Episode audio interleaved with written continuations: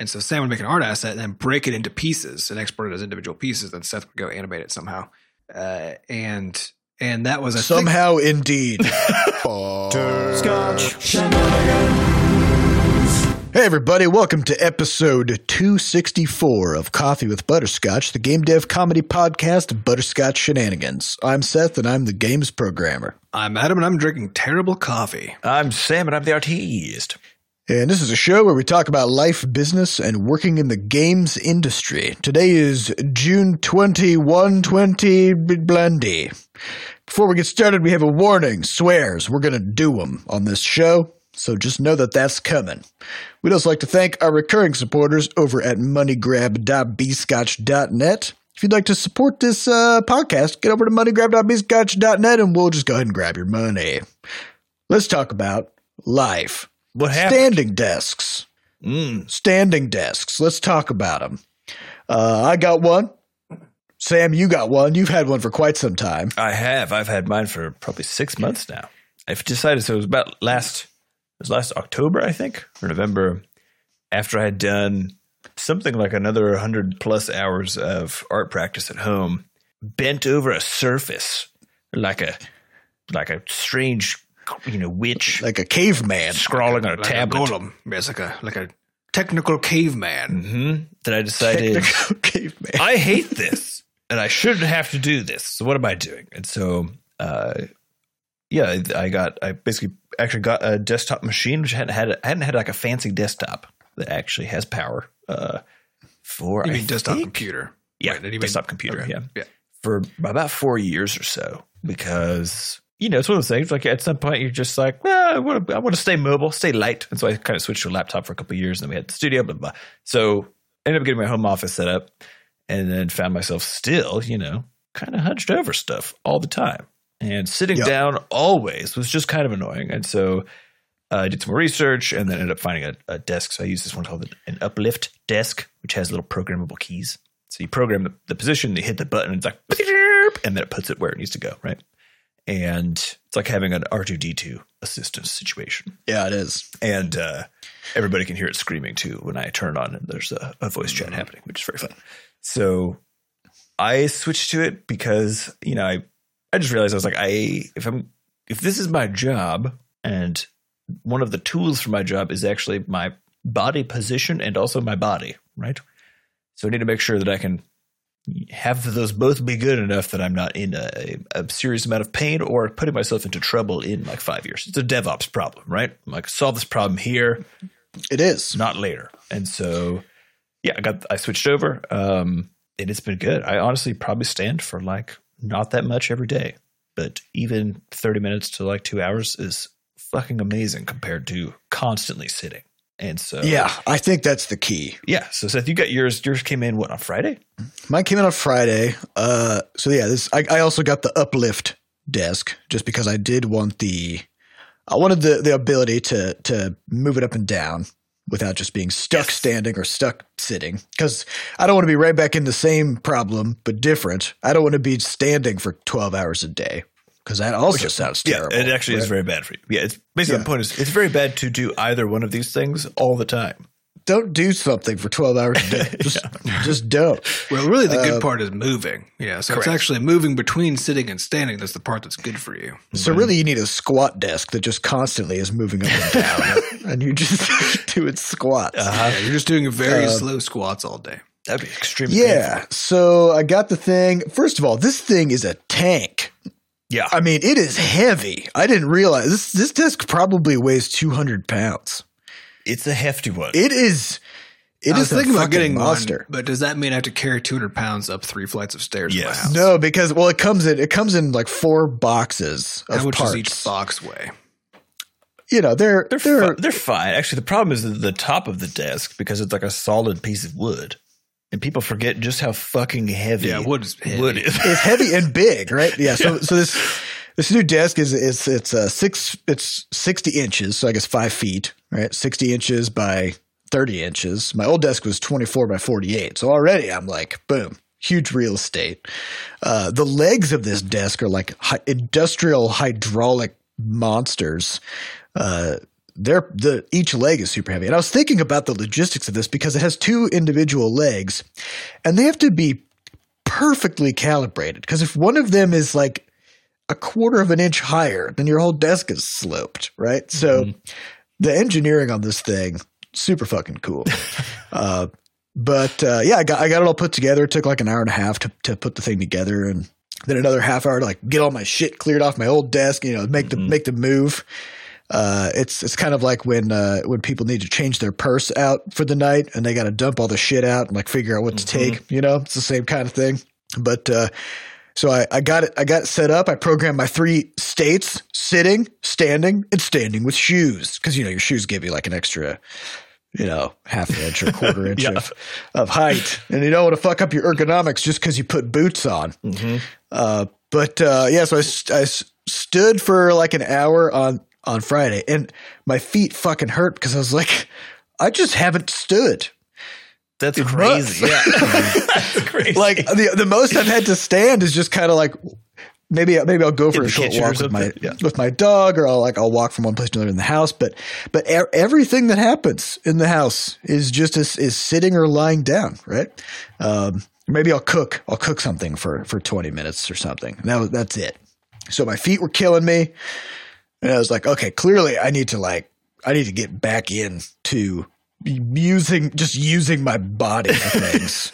uh, so sa- Saturday, I, I I did some work on the computer and stuff, and I was just determined to stand as much as possible to kind of like get just get past the hump. Um, I woke up this morning, my ass hurt, like like from literally just standing. You don't realize just how out of shape you get from just sitting. Well, I mean, honestly, for it's important. hours. Like if you, you know, when you're, um, like if you ever get stuck in a hospital and you just have to, and you're stuck in a bed for a couple weeks or something like that, even a couple days, like your body just starts melting, like just straight up, like just the it whole just thing. gives up. it's like I don't need these muscles anymore. Don't even Well, it's worry actually about it. it's that muscles are very costly to maintain. So Yes. your body's like, I don't need these. Let me just recycle. Right. So it starts. Bo- body's it starts just being efficient. It's just being efficient. Yeah. Yeah. Yeah. Uh, yeah. So so that's been really nice. Uh, and I'm I'm looking forward to actually being able to work. But I was I was thinking about I was having a conversation with uh, Sampada because she's been running, and she made a, an interesting comment about how how she would run on treadmills back when we were able to you know go to gyms. Mhm. Um, she would run on treadmills and always had just a hell of a time breaking past this certain pace. Hmm. Uh, to to like run in, in a mile, and now she's running outdoors, uh, so not on a treadmill, and and running in it. We we have like a really bad hilly area, like right near our place. Yeah, There's like big a- loop. it's a rough It's a run. it's a steep ass hill, um, and she is running that loop.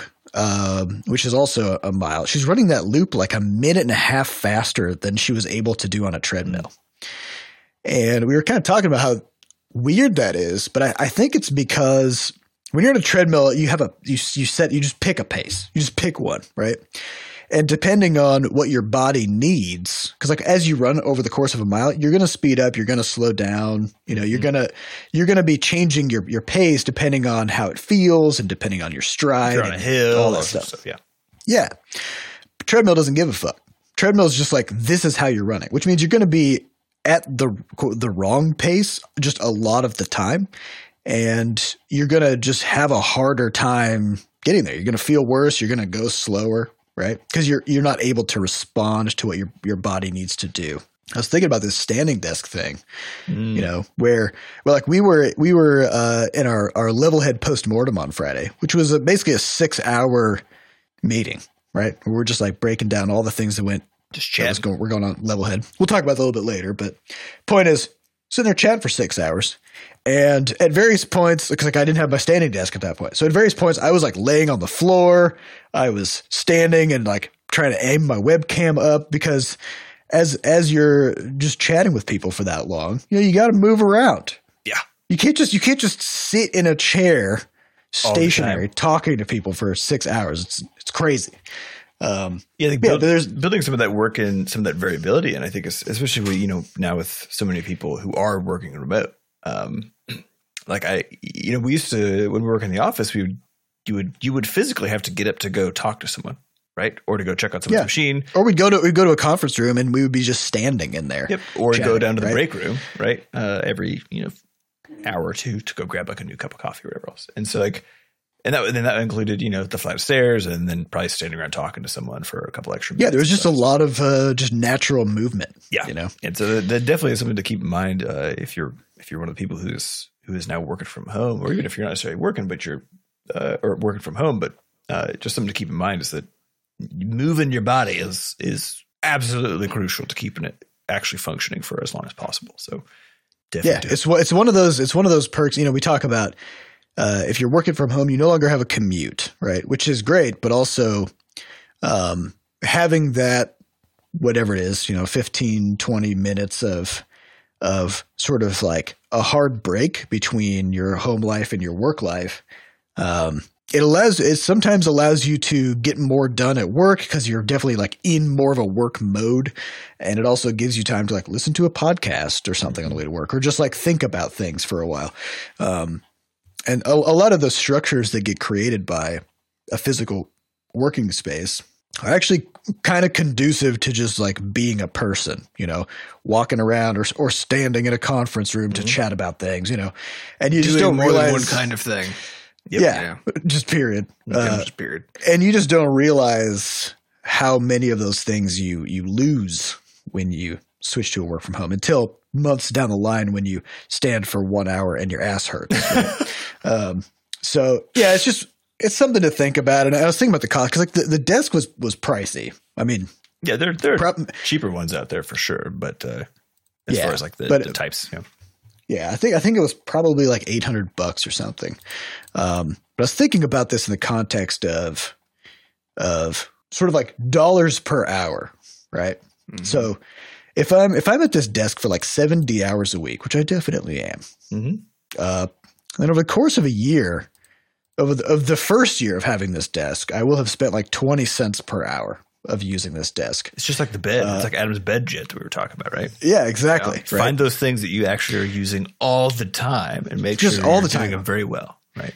Yeah, uh, yeah. Most hours of the day, you're you're using this thing, you know, and and it's easy to look at the at the uh, the cash outlay and just be like, oh, no thanks, right?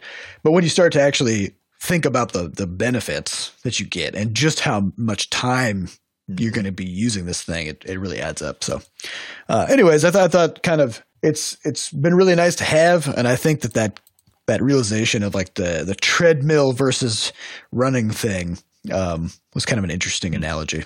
Uh, so let's talk about before we talk about studio stuff. Let's talk a little bit about Avatar, the show.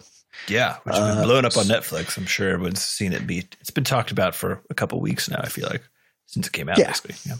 This show's been out since early 2000s, right? Like it's been around, and the people who did see it back then um, have always known that it's a great show, right? hmm and and uh, it came to Netflix, and now all of a sudden it's just there, and all these people, all these millions of people who are subscribing to Netflix, just get to they just get to check it out without having to do anything extra, right?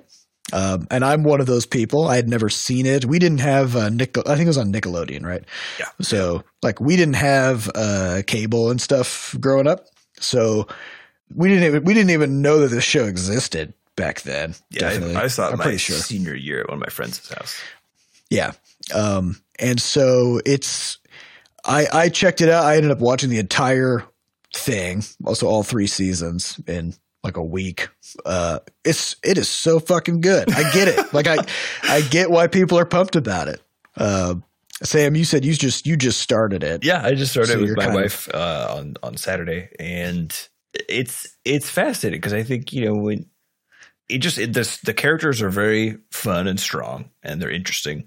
Uh, their relationships are, are of like always one of the focuses of any given episode. You know, any two people or sort of what they're working through. But then beyond that, the comedic timing uh, and the visual gags are just like they are Just just, top good. notch. just real good. And like that, my wife and I watched uh, Guardians of the Galaxy uh, a few weeks ago, and watched the second one, but like it wasn't quite as good as the first, and we couldn't quite figure out why. It was definitely the jokes, but we did, it wasn't 100 percent clear exactly why they didn't quite work.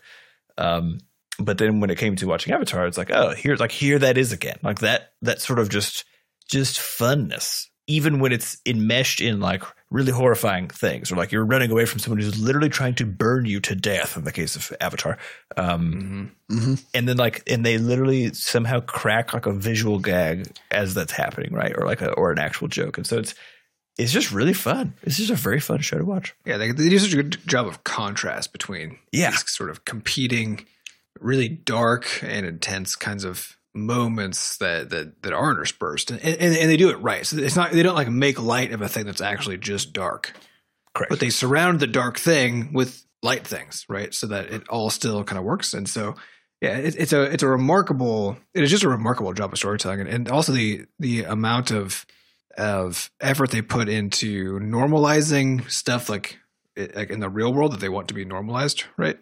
Uh, is also really interesting because how like how how women characters work in the show and how like, like disabled characters work in the show.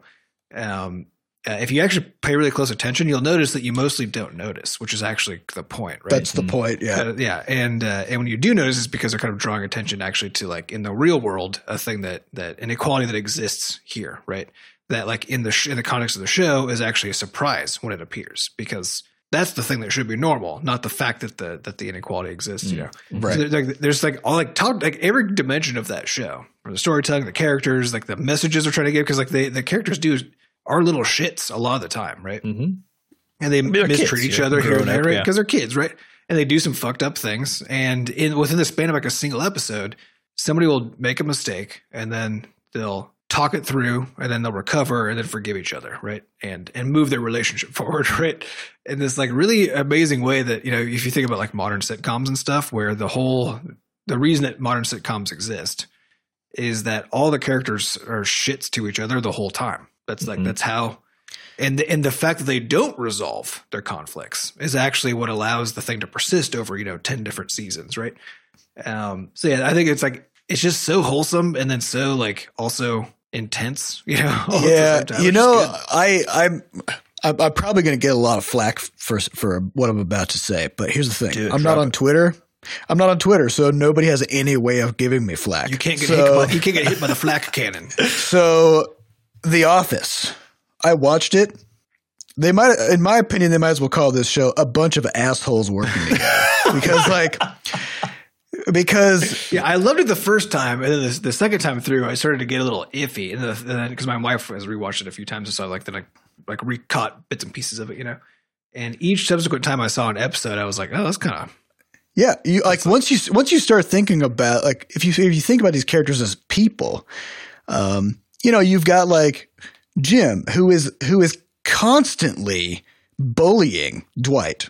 Just constantly, right? Like Dwight co- Dwight comes into work, all Dwight wants to do is grow his beets and move up the corporate ladder, right? Like he's not hurting anybody, he's just chilling, and all of a sudden his fucking staplers and the fuck in his desk uh, embedded in jello. And that's just a thing that he has to deal with now because somebody else thought it would be funny to like interfere with his stuff, right?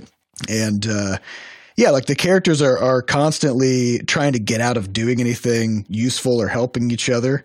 Uh, they're screwing each other over all the time.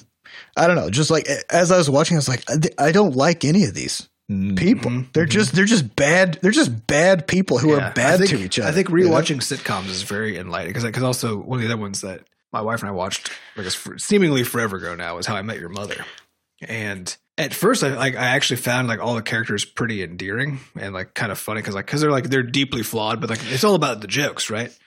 Uh, but the more the seasons wore on, um, the more I started actually to I started to like look past the immediacy of like the jokes and like this we're all Mhm. everybody's like everything seems very positive even when it's you know negative and stuff. And I started I started to be able to kind of see past it and just see just how fucked up Mm. Everything was and like Right. and uh and like how misogynistic the show is like they, like actually on every level you look at it is fucked up it is like it is horrible but Hmm. they somehow managed to hide it behind the set of like of the stuff that it, there's like, this is why like the behind laugh like, tracks. behind left tracks, right? And the idea of like Yeah. what's being normalized, right? And they've actually taken Yeah. all the things that are that are normal about how shitty real people are to each other all the time, and they turned that into the joke. Into like a celebration. Yeah, which is which is actually also what the office is, right? They're taking like the real things that that people do to be shitty to each other, Mm-hmm. and then they take it to an absurd level so that it becomes a joke. when but what's underneath the surface is like this is like the real shittiness that that Yep. people actually have, right? But how does that And, compare to uh, like because Parks and Rec, for example, as a different Parks- Parks and Rec has similar but different sort of. It does, abuse, right? yeah. Yeah. yeah, I mean, there's like I I love Like I the love way they Parks treat and Jerry Rec. Drives Yeah. me fucking crazy. Yeah, Hate it. the fact the fact that there's a character who who just is bullied by the entire rest of the characters the whole time. um, in the the entire time. It just doesn't have to be there, Mhm. you know. Um, and uh, because because those characters are actually like once you once you cut that out, uh, if you if you didn't have that, the story would still be the same Yep. and and you would just have a bunch of people who are just actually nice to each other. you Yeah. Uh, except for yeah. except for Tom, who's has, kind of- in my opinion, no redeemable qual- redeemable qualities the entire time. uh, is just a piece of shit, like all the way through. yeah, Uh, yeah, but yeah, Adam, uh, I I agree with this idea that you know these shows are, were all written in a in a certain cultural point in time. You know, this is true And, for those uh, that are coming out now. Oh yeah, it, like, is- it is The but- current but I'm- time I'm- is not also a good time, you know. Yeah, but I'm talking about actually the us as the viewers, right? Yeah. Um, and like when when these shows are, are written, they're they're oftentimes written around the things that people just take for granted, you know, in that at that point in time, and so do we as the viewers, right? Like, sure, you go into the office and you just bully people. That's like how that's how you do It's a, it. it's a Uh, shitty experience and nobody's having a good time. Yeah. yeah, and then ten years later, you know, as you have, as you yourself have learned more about the world and how, hey, you know, maybe don't treat people like shit. Maybe just don't do that. Uh, uh, and then you go back and rewatch this thing that you used to love, and you realize this is horrifying. the kinds of the kinds of things that this uh, celebrates and normalizes are terrible. Which and and this is where I think where I think kind of looping it back. Uh, why I think Avatar it deserves a lot of of respect uh, for what they've they've done because that just isn't present in this show. Yeah. It's just not there. Um, uh, and it's and it's a much older show than a lot of these other things. Like it's it's good people trying to do good things, uh, sticking together, and they're just not treating each other like shit. Like Yep. how how novel. yeah. I mean, when, I when mean, they the- when they are treating each other like shit, it's clearly bad. Like it's it's they want you to know that that's bad. Yeah. Right. Yeah, yeah.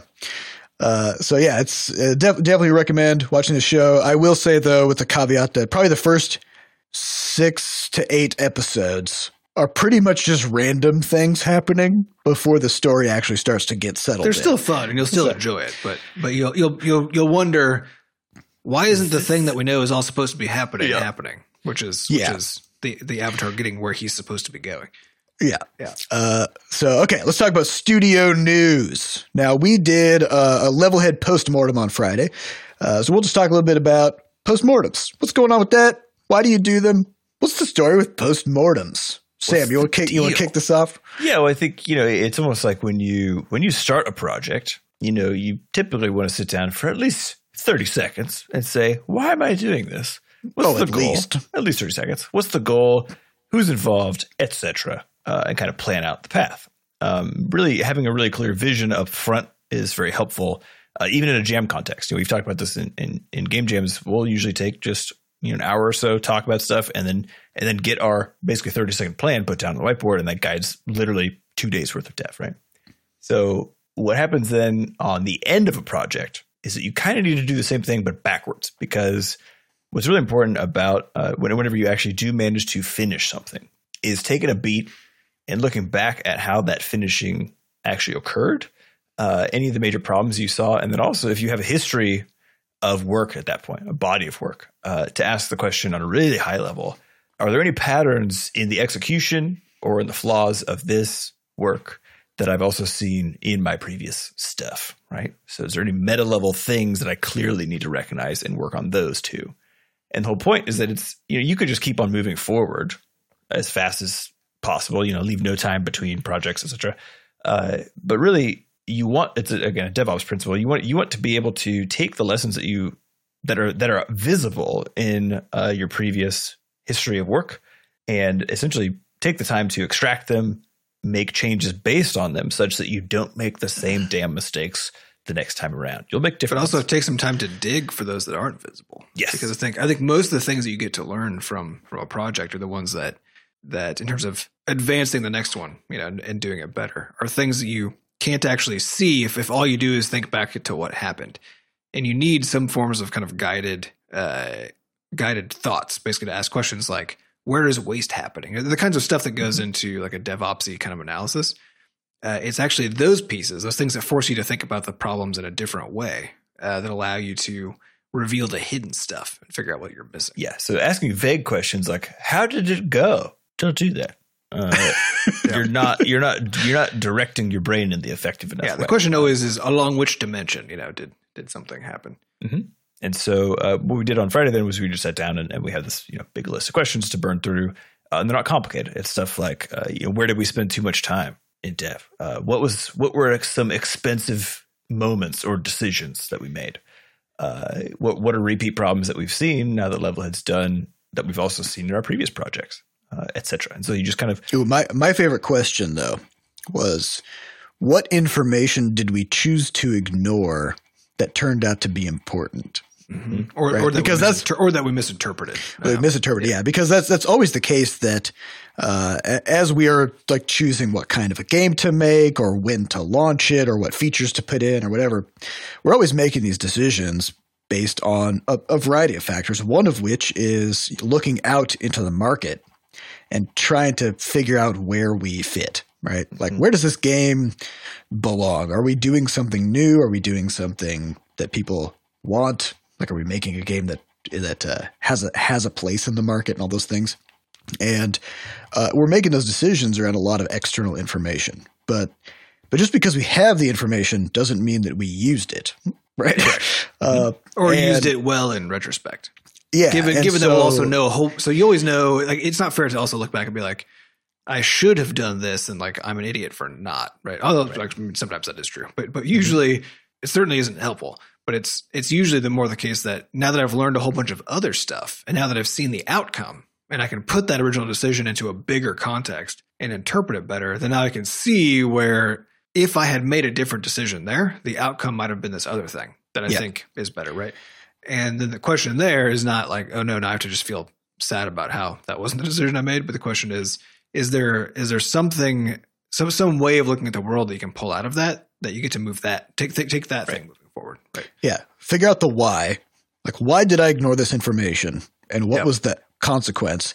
And and if that mattered, how do I, you know, try to avoid making that same Yeah. Is this uh, is this mistake? specific to this one project, or is it something a little bit more universal that I can take and move forward? Yeah, uh, yeah. So I, I personally, I, I love doing these things because it really, it just makes you dig deep, you know, and just think what, what happened? Why did we do the things that we did? Um, and and then and then you get to just like bundle it into a nice, a nice package of of rules and ideas going forward. And we actually, so as we as we've been working on Crashlands two, uh, which we're still in this kind of like pre-production planning phase for Crashlands 2 where we're just we're just asking a lot of questions about what is this game even going to be? Um, and in some cases the questions are like is this even the right game to make? You know? And and going back through the uh, we we were able to go through the our Crashlands postmortem which is 4 years old at this point cuz we finished Crashlands over 4 years ago and we did a post mortem afterwards um, and we we got to go back and look at at at the decisions that we made, why we did the things that we did, how at that at that time, how we thought that worked, and where we thought the game would be going, you know, from there. Um, and it's nice to have this all recorded because, of course, we don't have to try to. Mem- memory is unreliable, and we don't have to try to remember all the things that happened and all the reasons we did those things. Uh, so it's been incredibly helpful. If you if you are are in an industry where you you develop you know projects like this um, back to back or or if you just do this as or like for your own stuff, uh, hobby, um, then it's still good. Like whenever you finish something, then go ahead and jam out a post mortem. Oh yeah, Right? and the, I mean this this review process is it's not something you can think about post mortems as like they're these mega reviews, right? Where it's uh, yeah, you spent two years on something, now spend a day or two thinking about what just happened. Um, but doing this review process on just about anything will improve. You can do thing. it do it week by week. Yeah. I mean, But it, it doesn't maybe even maybe be, you're on. It doesn't even have to be about the project. That's what I'm saying. Like I used to do these every week just just for my own stuff. Just It's just like, how's my life going? yeah. What am I? How did this go this week? How was my relationship this week? What could I do? You know, what did I do wrong? Like, blah, blah, blah. It's like there's a lot to make getting out of that. And then when I do, uh, if you're doing art practice or coding practice or stuff like that, um, this is exactly the sort of thing to do there too. Which is you don't just draw a ton of pictures and expect to get better. That's just not how it works. You you draw a picture and then literally do a review and say how like where did I have trouble? What do I need to focus on? Blah blah blah. And like it seems weird because you'll spend less time drawing, but you will get better so much faster than everybody else You who's just yeah. scribbling, right? Yeah, because You'll you be need to, drawing you need to spend more right time reason. drawing the right things. Yeah, Yeah. it's the same thing with, Uh, with work and life too. So Yeah, so that that that's super fun. Uh, definitely, definitely think about in incorporating postmortems as a routine aspect of whatever it is uh, that you do. Uh, otherwise, studio news: the patch, the Levelhead patch. It's currently in beta uh, on mobile now, so we are in Steam beta and mobile beta. We are reaching that point where we're just kind of like chipping away at a few small last minute bugs. Um, but it's about ready to be uh, submitted for for console cert, and then it'll it'll come out at some point. Uh, the, Yep, eventually. the, the the cert process, you know, we we've developed our own internal cert process to try to anticipate all the things you know that we might run into during the the console cert. Yeah, the So consoles getting- give you a check, or not exactly a checklist, but a, a, a document anyway, describing all the requirements that you have to pass, so that you you get to know ahead of time. But but some of them are a little bit up to interpretation when it comes to the specifics of your game. And yeah, so, there's varying levels of enforcement, you know, Yeah. uh, uh, as time passes. But uh, but we, we've gotten we feel like we've gotten pretty good at at understanding these requirements and and getting through. So um, we don't anticipate any particularly major snags, but at the same time, uh, just because of a lot of the, the things that are going on, especially with the the pandemic, uh, these these cert timelines have shifted a lot, and they are they've become more unpredictable. So it'll still we be a while before the patch actually comes out. It's long and yeah, we can't we can't yet say uh, when the patch will will come because it's not really up to us uh, at this point. But but we are it's it's moving along and it's it's in a really good spot. And actually, um, uh, Ed Feed made a great uh, a YouTube video where he just kind of like ran. Through, it took him a half hour, but he ran through all of the things, all of the new things in the patch. Um, and he he did it on Twitch, so you can see people kind of uh, uh, chatting in there. And uh, definitely go to the uh, the Levelhead subreddit, and you, you'll be able to find that uh, video there. Um, so then, last little bit of news. So this past week, we've just been working on. Uh, we're we're calling it the Bscotch ID burn down. Uh, so Bscotch ID is a very old piece of web Crap. technology, and all web technology slash uh, crap. yeah, all, all of our old games rely on it. They're built on it. Um, this is really bad, and it keeps us from being able to maintain those games or patch them, or even like when we launched Levelhead. You know, we had the conversation of of how cool it would be to get a, a quest in Crashlands where you can like get a GR18 pet because Crashlands has pets, right? Like, what if you could uh, what if you could get a perk in Levelhead that would give you a GR18 pet and Crashlands? It would be crazy, right? Well, guess what? Uh, we can't. We can't do that because Bscotch ID. Because Levelhead uses Rumpus and Crashlands uses Bscotch ID, and Bscotch ID is so fragile we cannot change anything in there. Um, so we've been looking at all this, and and we know that we have to to change it.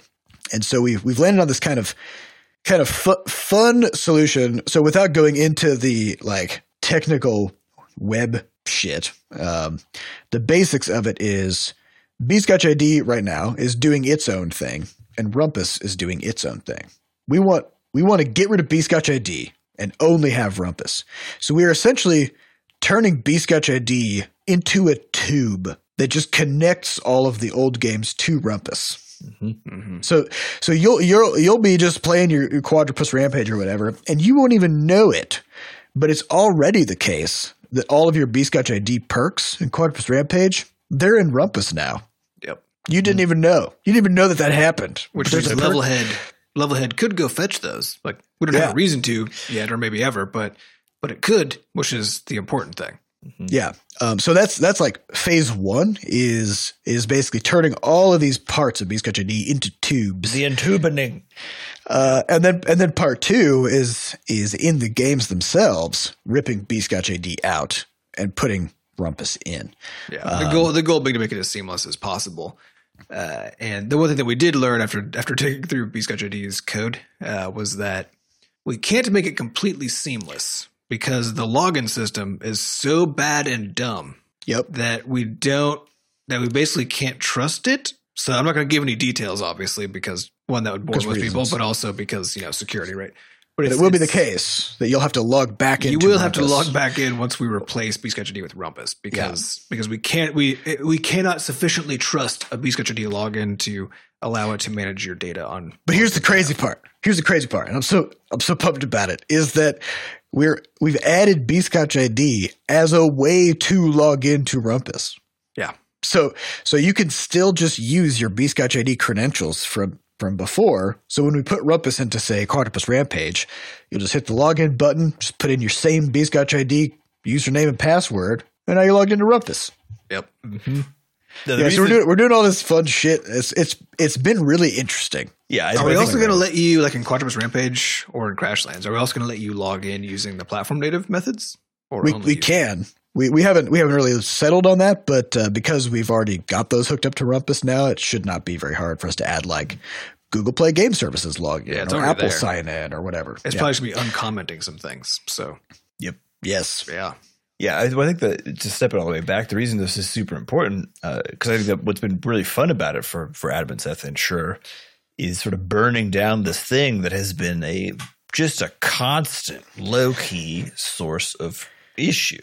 Yeah, basically a source of work and anxiety. just for years, just for years. Yep. And so, as far as you know, again, we talk about when you wrap up a project and and you start moving, either even like you know with with with Levelheads update. This is something we started working on while we were working on Levelhead's update. Um, in other words, uh, you know, we consider we're talking about about Levelhead. We're talking about the ability to to keep on adding stuff to it in the future. Even if even if that's something we do a couple more times uh, while we're working on a set on the on the next project like Crashlands Two, we want to be able to before we like really embark uh, and get away from all this code is to like just clean it up, clean everything up, burn stuff down that should have been burnt down years ago. Like take the time uh, so that when we return to either Levelhead or Crashlands or Quadropus Rampage or whatever, uh, that we can actually, you know, enjoy We can actually add stuff doing to some work. Uh, we can add some stuff. Uh, we can also not be just constantly worried that maybe something's going to explode.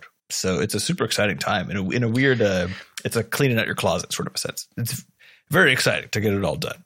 Yeah. Yeah, I'm I am it's just such a relief. It's the, it's the spring cleaning of game development, right? Uh, yeah, so that's all the stuff that we've got going on uh, in the studio. A lot of a lot of interesting like lessons that we're pulling out, and and it's on the one hand it can it can feel like we're quote doing nothing in the sense that the next project is not being actively developed right now, um, but that's okay we got to take this time to make sure that we can actively develop the next project quickly and easily. So, uh, all right, well, that's uh, I think that's all the studio news. So let's get on to questions. All right, these questions come from our listeners over at podcast.bscotch.net. Highest upvoted question comes from Chalosis. What game would you make if you had a $100 million budget? Ugh, I don't know. Um, the same game that if we didn't, in the sense that I, th- I think because I think kind of the idea here that's sort of being conveyed is that you can make you can now there's no longer constraints, right? You can do whatever you want. You could you could get you could go as big as you want, right? But I had the same thought. but there's a bunch of consequences to all of that, right? Which include Yep. you got, you're gonna have to hire a bunch of people. I don't want to manage people. Managing people No. is unpleasant and sucks. We don't want to do it. So I still want to keep the smallest team possible. Um, okay, so that, there's that. Uh, we could, you know, go into 3D, right? Like make a new 3D thing. So that's going to require rebuilding all of our tools and learning, becoming experts now in a different engine and a different way of thinking about Mhm. game design problems. Uh, so, but that one is that one's a maybe because that one we could still do without necessarily having to like scale up everything else. Because with all that money, we could use it as a runway to train and to build tools. Yep. Right. Mhm. So, so for me, when it comes to like, if we just had an unlimited budget, which is actually the dream, right? Is to have a game do so well that we now have it. To me, it's not, it's not actually about an unlimited budget for the next title. It's an unlimited runway, so that it doesn't matter what we make anymore.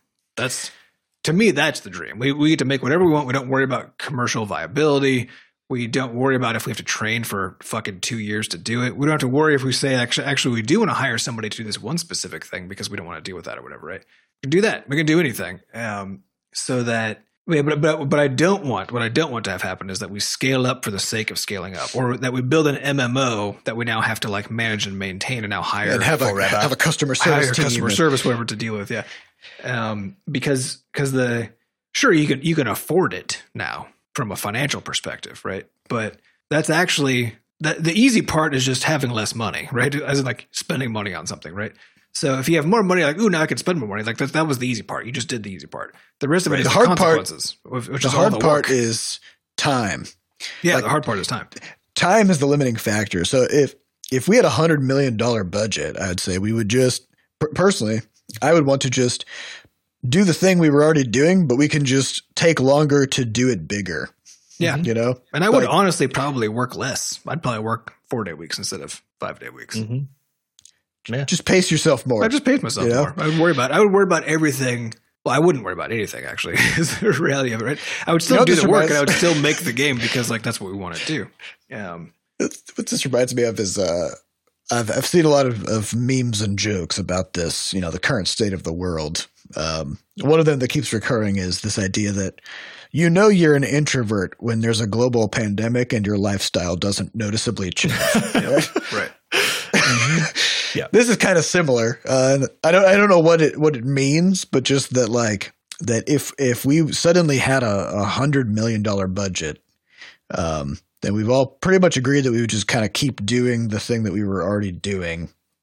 Uh, I think that's good. Yeah. right? Yeah, well, if that- that if that had to go into like one game, then I would just say, depending on where that money came from, I would say we need to give most of this back, right? Because we're not. yeah, I don't know how the fuck you would spend a hundred. Yeah, or you do million something else where you just say, okay, we spend we'll on hire, advertising. we'll hire Sony Santa Monica Studio who made God of War. And we'll Yeah, be like, just do that for Crashlands. And we'll we'll chat about it. You know, like we'll just chat about it. We would need a bigger budget. Yeah, that's not quite it. enough. That's the thing. Yeah, you need a bigger budget. Yeah, yeah. I think that's that's actually the funny point. Is like, uh, and I don't know if it's it's the combination of our expertise at this point, plus our realistic uh, understanding of how how things operate as you scale up, means that uh, for the most part, I think we don't necessarily want a one hundred million dollar budget for a game because what that if means we scaled up, we would not be making the game. no, yeah. Oh. And We would what be it also paying a means team to make it. Is that if you have a hundred million dollar budget, you have to keep in mind what that means, which is that your goal is to make more than one hundred million dollars on that project. Yeah, because you got to break which even on that. which spoiler alert we have not yet managed to do so we don't know we, we don't know how to make more than a hundred million dollars Well, the, the fact is, we, don't, we don't know how to So- convert one dollar in into one dollar out. That's not that's not a thing No. we can do on Yeah. purpose, right? Yep. Um, so so yeah, actually, if anything, if if we had to actually, so yeah, if we think about this from two ways. One is like we just have that money now. In which case, like we'll just spend it. I don't even give a shit because that's that's enough money to pay ourselves for the rest of time, and who cares? Uh, but if we if we had to dump that into one project and then turn a profit on it, because let's say like a publisher gave us that much money, Yeah. which would be insane, for. but Yep. right then i would i would say no i would say no to that and i would just back too away much. slowly. That's too much. We there's can't no there's no reason for us to have that much money. No there's, no, good reason for that. Uh, or, or here's here's another. Hear me out guys. Hundred million dollar budget. Okay. We we pivot. We we no longer do we no longer make games. We are now just pure podcasting empire. Mm. because here's the thing. Joe rogan he signed a hundred million dollar exclusive contract with spotify. So we know we know that that at least on, in one case somebody has demonstrated that you can turn a podcast into a hundred million dollars we know this now right yep so uh, given that that's the case i think we I need think to we, just need to have add a go lot for more it. pseudoscience to our podcast i think before we can Mhm. Oh, yeah. with joe rogan I'm gonna need to do Yeah, a lot of peyote in the mountains also, or something Yeah. like that. You know, we Yeah, need to the- say the we need to that- say dude and bro a lot more and then i think i Mhm. think we can get ourselves there as far as i understand yeah the thing the things that make a podcast like really go is uh guests Yeah. uh, conspiracy theories and Yep. weed Yep. Those are- yeah, we don't really do. So- we don't do any of those three things. We don't It's do like, any of those ah, three you go. things. God, it's a market So- fit problem, right? Again, it is a it is a market fit problem but you know we can adapt yeah I mean, if we're gonna pivot we we might as well just go right into blockchain and ai you know that's the future That's where the money's really at, baby. Where Yeah. at. That's where the money's at. Uh, all right, next question comes from Puff Slapper Hoplongi, who says, These automatic rumpus names are sometimes just off the chain. "Yeah, I would say most of the people who have who are new uh, to the podcast page." Who came after the introduction of random rumpus names have just stuck with the random rumpus names they've gotten, and I'm all about it. Uh, Which is so funny because it's, it's one of those things too. Like, because if you get a username on something, one of the first things you always do is go change it to the one that you want, right? Yes. Even if you don't even know that there's an option, you assume it's an option and you go figure it out. It's actually easy to find and for for Rumpus, right? So that means that these people got that name and And they, they, were like, "This is who I am." "Yeah, this is perfect. There's no no reason for me to change this." Yep. Uh, so Puff Slapper says, recently one of you, I assume Sam, mentioned that you had really gotten into animation during Levelhead. Yeah, it's probably Sam. That was the accurate. Uh. I was I was wondering what kind of process you use for animation, and if you have any tips for breaking into animation. I got no tips for breaking into it because I just started doing it more literally in the midst of a project for a studio that I run. So That's nobody hired me to do this. I guess is an important note. Um, but I think as far as the the high interest goes for me, it's uh, it came from, or I guess just you know the extent of. It's still a very basic sort of bare bones study at this point. Like I be, because of the limited frames that that we tend to to the, the frame restrictions we put on our games.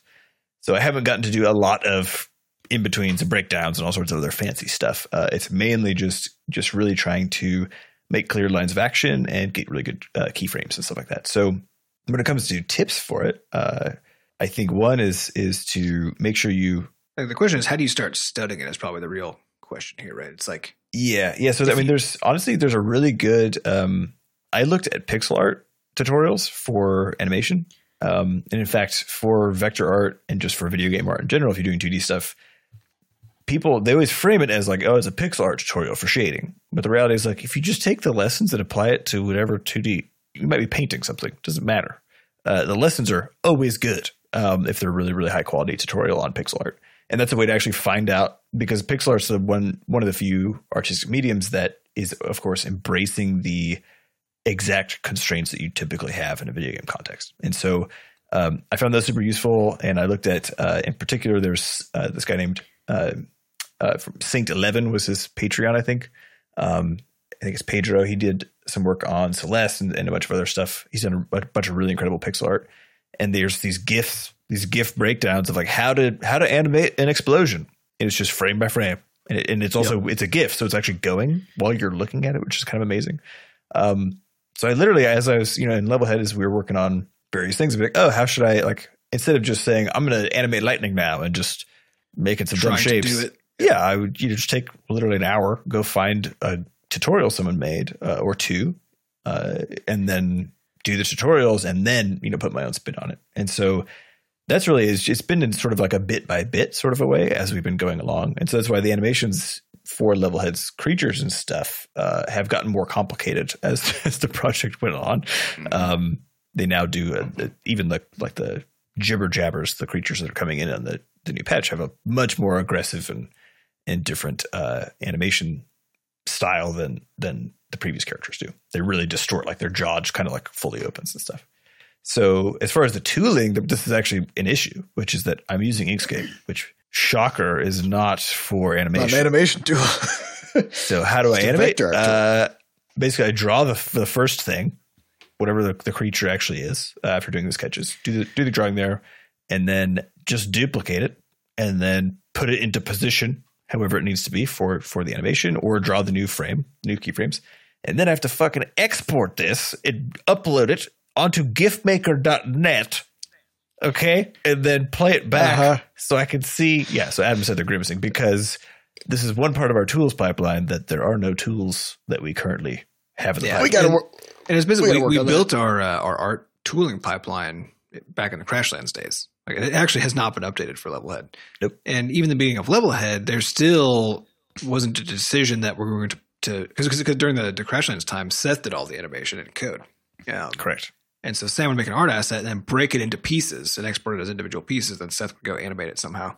Uh, and and that was I think- Somehow, indeed. and I think that was kind of the plan with uh, with Levelhead at the start, at least, was like Mhm. basically keep on doing what we're doing, right? And then Sam had been getting into animation and like trying more and more stuff, and then The truth is, like, I mean, decision Levelhead's to when I got into art. You know what I mean? Yeah. Like, actually got into it. And so it's absolutely, yeah, you're absolutely right, Adam. Like, we didn't, we didn't plan to do a lot of animation, and then it turned out that I had built.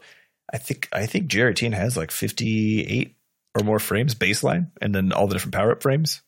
Um, so I mean, since I've been working on the Crashlands project, um, so Crashlands has texture pages at at 2048 by 2048, right?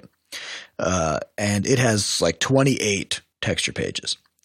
Levelhead's texture pages are each four times the size because the they're 4096 by 4096, and it has like 65 texture pages. yeah. So Levelhead has a fuckload more art than yeah. Crashlands. Oh yeah, hundred percent. Like I, I made there's so much more art in Levelhead than than in Crashlands. It's kind of ridiculous, and a lot of it is in animation, right? Because frame by frame stuff is just yeah, totally. expensive. Um, yeah, I, I mean, I've really enjoyed it. I think as far as as far as uh, you know, cracking into the animation industry, like I said, I, I don't think I can actually honestly give any good advice as far as the cracking in part. But as far as just the practice goes, it's the same thing, which is uh, don't think about it as like a huge, gigantic uh, task to go undertake. learn all of animation. Yeah, You can't just thing. learn animation. Yeah, it's like if you have a project and you're like, oh, I'm going to put a bird in here, just ask the question, how can I animate this bird? And if you want to do it in, in sort of 2D frame by frame style, that's one thing. If you want to do it in more of the bone animation style, um, that's another. If you're doing 3D, it's another. And just say, okay, like find a tutorial. Someone's like, here's how you animate a bird flying, and then just do it. Um, and you just sort of stack these things bit by bit as opposed to trying to tackle it like just wholesale. Because I think it's just much easier to see the progress as you go and roll. Is there some uh, is there some foundational knowledge that's like gestures or something that's really useful? Oh yeah, for yeah, yeah. this sort of So thing? Yeah, so gesture drawing is incredibly good. Um, and there's again, there's Smears. there's videos. Yeah, there's videos on uh, on YouTube for this. Gesture drawing incredibly important and fundamental for anything involving motion. If you're trying to convey motion, okay. So there's that. Uh, there's the 12 fundamentals of animation. There's a YouTube series on these that's fantastic, and these are basically the the 12. It's it's just like fundamentals for you know drawing or anything else where it's the 12 things that if you do these things, your stuff looks good, and that's about it. Um, and then there's smears, which come in a couple different flavors. And again, just look up YouTube videos on animation smears, uh, which are just like my favorite thing ever. It's basically the the abstraction of motion blur because you don't have motion blur when you're doing frame to frame animation.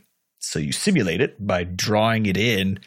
Uh, sometimes, you know, that means a character for a single frame has eight eyes and their arm is stretched across the entire screen and they look like a demon for a sec. But when you Yeah, watch some it of, play back, of it looks Sam's frames are pretty are pretty wild if you if you catch them if you if you take a screenshot or something like and catch the right moment in an animation you'll be like what the fuck am I Yep. looking at? oh, so good. Uh, yeah, so I think that's why I liked it so much. Where it's like you, the way you break down the between keyframes, that the way you put a smear in there or a pose in there, whatever else, ends up completely changing the feel of the animation, and it's just so fun. So yeah, I, I've had a really good time exploring it. But those those things are kind of the, are the big ones to. And again, just check it out on YouTube, and then just slowly, bit by bit, kind of integrate it into your whatever you're working on. It's a ton of fun. Yeah.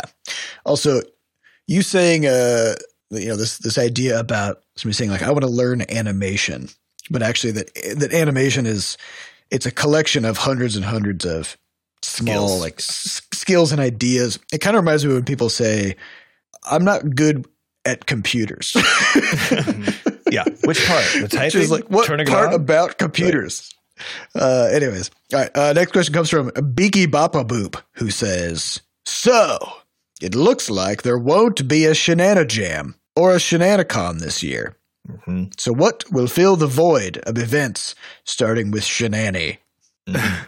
Well, I know the so Well- the Game Maker's Toolkit is what we've been pushing people toward for the uh, Shenanigans fix because it ends up being on the same weekend, anyways, and that's a lot bigger than ours is now is. way huge. It's like, like a couple thousand people in there uh, this year. It's And like so- ten times bigger or twenty times. Bigger. Yeah, I think bigger. it was at least four thousand people or something. So yeah, Yeah. I definitely go do that. I mean, it, uh, Mark Brown's channel, by the way, if you if you like game design, the Game Maker's Toolkit channel is fantastic. He does these really kind of long form breakdowns on just various design things, and it's they're super good. I literally use them for reference. I'm like, oh, what do people think about stealth games? Just Google that thing and then find his stuff, and I'm like, okay, I now know what they He's got he's got some good ideas. he's got some great stuff. But I, I think this kind of we we had some conversations about this earlier this year about the Shenana Jam, the Shenana Con, uh, their their role, like how they Mhm. how they fit into our broader goals as a studio. And the thing we kept kind of coming back to is like it's too early. It- Yeah. it, it's actually you know we we we had some ideas and we we ran the Shenana Con um, a few times and and we'd get you know 35 40 people uh, to come to that to come to that thing, which is and it was fantastic. It was great to get to to meet all those people um, and spend spend time. But at the same time, uh, if we're gonna put on like a, a convention to try to like bring together people from across the country who are fans of the games and stuff like that, you know, we probably want to go bigger Yeah. than than that. when you realize like okay your studio can really only produce like four hours worth of convention content Yeah, well, this is this You is the problem because when we're looking at something like BlizzCon, you know, Blizzard is a huge company and they have Have hundreds and of hundreds and games. hundreds of people, Hundreds of employees. and so they got tons of games, tons of employees, and they'll they'll have a, an entire weekend. They got panels, they got events, they got cosplay competitions. So like Mm-hmm. it is a convention um, that is, is they a also huge have celebration. a 35 year history of game content. Yes. Yeah. Well, and that's that's really the key, right? Because like BlizzCon didn't start until Blizzard had been around for like 17 years or some shit. I think the first one was in like 2005, um, and so so and think about it in those terms. You know, our studio is is young. Our IP is not as well known. It's it's not well established, um, and we're we're still kind of like getting ourselves propped up in the industry. And and the fact is, since it's since we're still small, it's still us uh, primarily uh, making the games.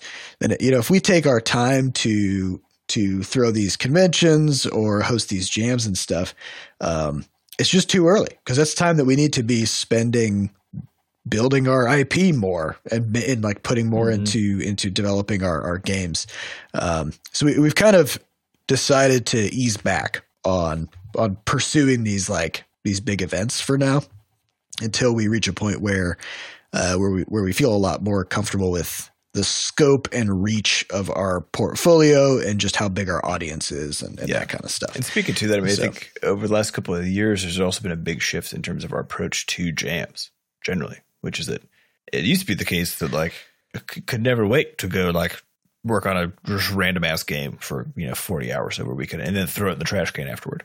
Um, we've done that a bunch now, and I think it actually, it, honestly, I think it for me, it, it sort of uh, hit its peak last year with Fields of Goop because we we built made an MMO. built a fucking MMO in two days. And so And it was like- worked. and it worked. And like, and I honestly that like that memory of of I think we had like seventy people who popped into that thing during the like at the Yeah. Yeah. kicked in the Shannon Gym, and everyone's just like hanging out, eating each other because you could do that in that game. Uh, just sitting down and chatting because we had a chat client in there, and like it was so wonderful and magical. And I was like, I am good. Yeah, Yeah. this is it. And I think what I really what I want when I get a you know a two day jam or something, I still like to jam, but it literally now is always about some some specific hard thing with whatever the current project is. It's like oh, I mean we did this actually I think with Levelhead once or twice. Um, uh, in fact, we did with the new player experience thing. We were like, okay, let's let's take like two days and just make make some tutorial stuff, make some of these all these changes that we just found. Uh, and so Oh, that's true. Yeah, we did it uh, during the Global Game Jam. that's what it was. Yeah, yeah. Yeah. So yeah, Friday- we didn't we didn't, uh, we didn't do we didn't make a game. Instead, we just worked our asses off on establishing a new player experience for Levelhead, Yep.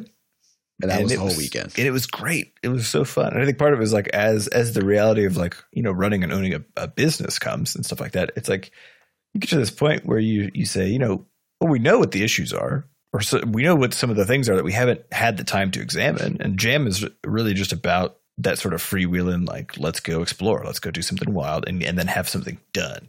And I think that those are exactly the targets that then are really fun to do that on. Where you say, okay, we haven't done the new player experience stuff with Levelhead on Friday afternoon after work's done until uh, Sunday night. The goal is to uh, identify everything, make a plan, and then execute as much as humanly possible by Sunday night, right? And Yeah. they're really fun. They're so fun to do. And so, yeah, I don't know. I feel like our approach has just kind of changed a little bit. I think it just became more fun to do it on an existing project than to make Yeah, that's true. one, right? Yeah, Yeah, it's definitely true. Yeah, and I, think that that because uh, man, we have to have done at least like sixty jams We've done our fair a- share. Yeah. as a team, and that's disregarding the ones that I've done, you know, solo and um, or even just like weekend prototyping and stuff like that. I mean, they- are they are so unbelievably useful for establishing a wide and deep library of knowledge about how to build things Mm-hmm. right like just just getting something up and running and figuring out what are the pieces what do you have to consider how do you make these systems talk to each other um because i you know it's something that I, I tell people a lot who ask who ask me how to get started in like making your own games and i always tell the story of of sky brawler which was the first game that i worked on and i worked on that first game for a year and i genuinely feel like i didn't really start to learn about what it me- meant to make games um, until I put that project aside and started making a game in a week and a game in a weekend and Mhm. another game in three days. You know, because all of a sudden I was I was making a huge variety of kinds of games with all different systems, and I got to learn about everything. Right, and then and then that diversity of knowledge is what uh, is what I think really allowed me to to accelerate super fast. Yeah, and this is the same So- rule that you see for uh, if you're if you're getting started in art or anything else. Is actually weirdly enough, even though there's a there's a strange thing about uh, about finishing pieces. They basically the general rule of thumb is actually you need it. You should only be finishing maximum like one out of every ten things that you start maximum because the truth is like uh, most of the knowledge, uh, like unless you're studying finishing, in which case don't do the ear- earlier part. Grab someone's line work from online, for example. If you're trying to work on coloring and shading, don't fucking draw the thing. Just work on the coloring and shading by grabbing someone else's line work, right? Like there's ways to just focus exactly on the thing that you need to be working on quickly, as opposed to having to go through the whole process end to end. And I think that that's definitely something that we didn't take, like, didn't understand early on in game dev, but also I didn't understand uh, in art, honestly, until like, like we said with Levelhead uh, last year. And like Adam, I don't know if this is related to your science stuff at all, as far as getting a, a PhD is concerned, but like multiple smaller, uh, much more rapid, essentially experiments uh, seem to be a much better way to to grow. Yeah, well, I mean everything else is a lot riskier, right? Because because learning is is being able to to do an entire process and get rapid feedback. Actually, sorry, learning is just rapid feedback. That's the process, right? And the slower the feedback is, the less you learn, sort of by definition. And so if if uh, if the way that you are trying to learn is by making a you know five year scale Yeah, project, just then every component of that project you're now learning about over those five years for for one specific case, right? Versus if you were to instead take a year of those five years, make a different thing every week, and make fifty different things, right? The amount of uh, the amount of knowledge you now have is is vast. So that when you go off on what was now going to be an original five year journey, and you've got four years left, you can do it in six months or whatever, right? because we it take like take like Sky Brawler, as Seth mentioned, working a year on right. If you were to make that same thing now, that is a jam game, right? Yeah. it's a jam game. Well, well, I mean, the the purpose of the game was to have a huge amount of content. Like that was the idea behind yeah, behind but you didn't have it after Uh, a year. I didn't have. I had maybe two percent of it uh, Yep. uh, done after a year. So, yeah, but in terms of like what you ended up with after that year, though, like that that that quantity. Mm. So not the Yeah. original design, but like the thing you ended up with after a year of work is something that you could now produce today in presumably a, a couple of weeks. yeah, a couple of weeks, something like that, right? Yeah, It's yeah. The, the point project. being here that that it's that the stuff is very very costly when you don't know much about it or when you only have one approach to a thing. And so it's that it's that diversifying of experience that is the thing that allows you to go fast later, and it's actually so valuable that uh, that spending your time up front diversifying your experience is going to be a beneficial long term investment that makes your future projects go so much faster that you didn't even lose time. It's just Mhm. DevOps all over again, right? Yeah, Uh, you got to invest your time in the right spots up front. Um, and, and I think you do need to be careful with the idea of like of only practicing starting things, or only practicing certain portions of things, and so on. Because I think the, the other trap that we see people fall into is is basically never finishing things, and so they don't know how to do that part. Mhm. And uh, and finishing something, so so starting a thing is is that's that's the first thing that's the hardest, right? Because you don't even know how to start yet, right? So starting a thing is the hardest. Then eventually you can start stuff. You can do that now. You started a whole bunch of things, right? And then now finishing stuff is the hardest because you've already know how to how to start stuff. And people kind of forget that that finishing a thing isn't just continuing to do the thing until you decided you're done. That's not Yep. how that works, right?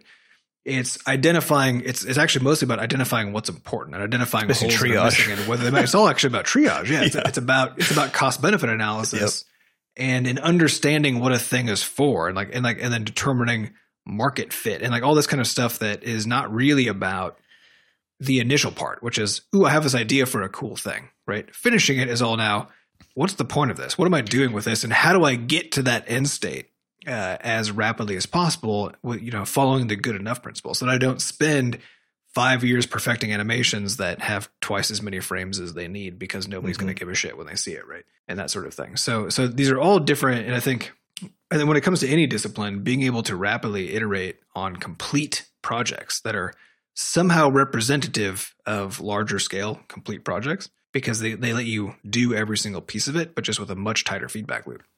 Um, I think that that is how you learn how to become able to actually produce and actually implement. Yeah, well, th- this is you know, and think about it as a cost cost benefit thing. Uh, if you've never done something and you have no information of what it will take to to do that thing, to make that game or whatever, you you don't know the costs, right? Yeah.